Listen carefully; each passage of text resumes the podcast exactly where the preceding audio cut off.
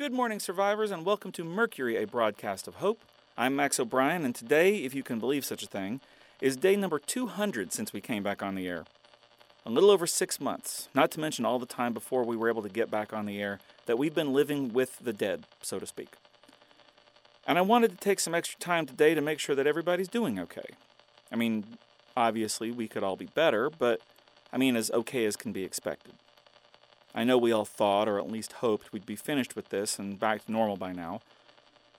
And I wish I had better news. But unfortunately, I saw a zombie early this morning, so it looks like nothing's changed. We talk occasionally on this show about mindset and how it's important to keep from getting too deep into the darker aspects of what we're going through. But it's tough. I mean, there's no getting away from the fact that we're all living a completely different life than we thought we'd be living six months ago. We're doing without. We've suffered personal losses. And going out to even get the most basic supplies requires us to be constantly vigilant to avoid becoming lunch. But I think it's important to remember that despite everything, we are still alive. We've made it this far, and with life comes possibility. I'll give you an example. Many years ago, I went on a vacation to San Francisco. I had traveled alone and was staying in a hotel just outside the city near the airport. Every morning, I would wake up at 5 a.m. because I was still on East Coast time, shower and get dressed, and then take the train into the city and find a place that was open for breakfast, and then I would see the sights for the day. My vacations aren't what a lot of people look for from a vacation. A lot of people want to take time and relax I, on the other hand, cram as much into the day as possible museums, zoos, art galleries, botanical gardens, city parks, interesting streets and neighborhoods, historical landmarks. I want to see it all. And I would map out in advance the operating hours for all these places so I could figure out the best order in which to see them. So on this particular day, I had made a full day of it. I had been to at least three museums, walked through Golden Gate Park, and felt like I'd walked across the city at least twice. I was dead on my feet and still had the trip back to the hotel left to do. It was getting late. The sun was down, and I was waiting for the cable car that would take me to the train station and then back to my room. And as I'm waiting, I saw a family mom, dad, two kids. And they were all exhausted. They looked like they'd done as much as I had and were ready for bed themselves.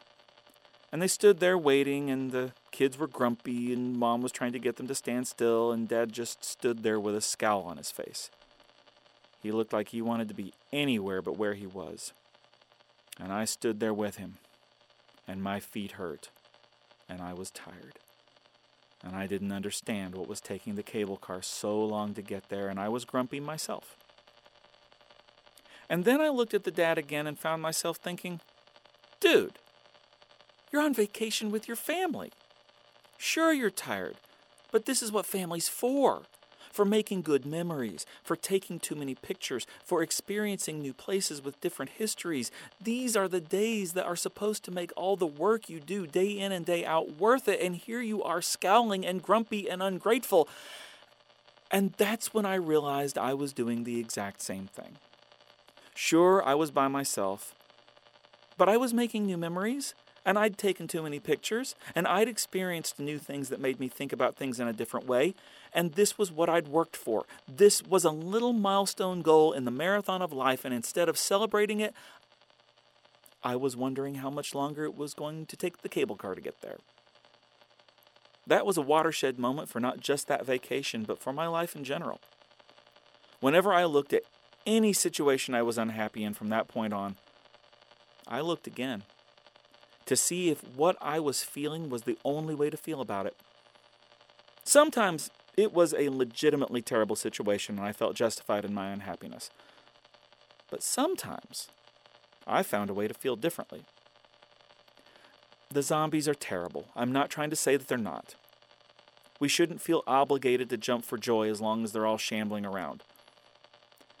But if you don't try to find some way to bring some positivity out of this, then it's going to feel like the cable car is never going to come. And you're going to miss out on that great new friendship or that sense of accomplishment that comes from successfully waking up in the morning because not all of the milestones are big ones. Sometimes they're just little pebbles. but they all still count, and they all still mark a little distance further that you made it. Keep going. For Mercury, a broadcast of hope, this has been Max O'Brien. Take care of each other.